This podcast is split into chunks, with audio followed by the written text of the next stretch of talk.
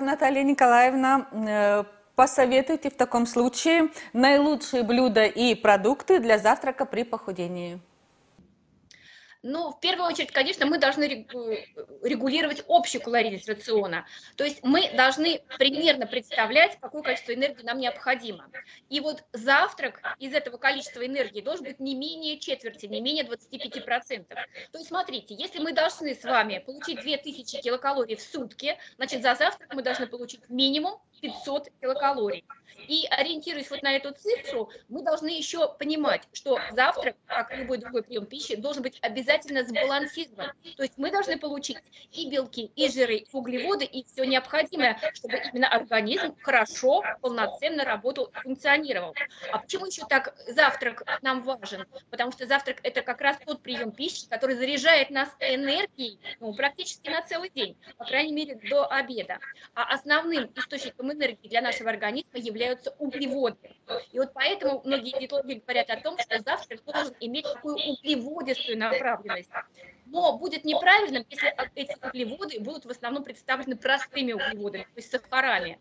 Конечно, кофе с круассаном, я понимаю, это очень приятно и очень вкусно, но круассан вряд ли нас обеспечит всем необходимым, в чем нуждается наш организм. И с этой точки зрения все-таки оптимальным завтраком будут являться каши.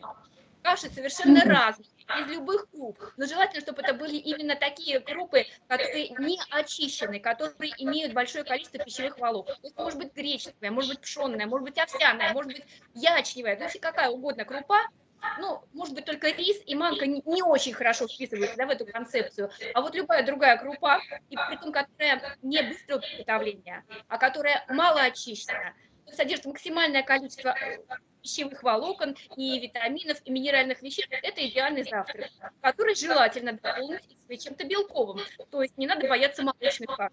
Сочетание молока и круп, кстати говоря, это прекрасное сочетание с точки зрения аминокислотного состава. Ну и, конечно, полезные жиры нам тоже нужны. Поэтому добавить в кашку можно и немножко сливочного масла, можно растительного масла, к всему э, больше привержен, да. Конечно, растительное масло, оно с точки зрения здорового питания для нас лучше, но в то же время вот если мы соблюдаем меру, не надо бояться ничего. То есть организм должен получить в завтрак полный комплекс всех необходимых веществ.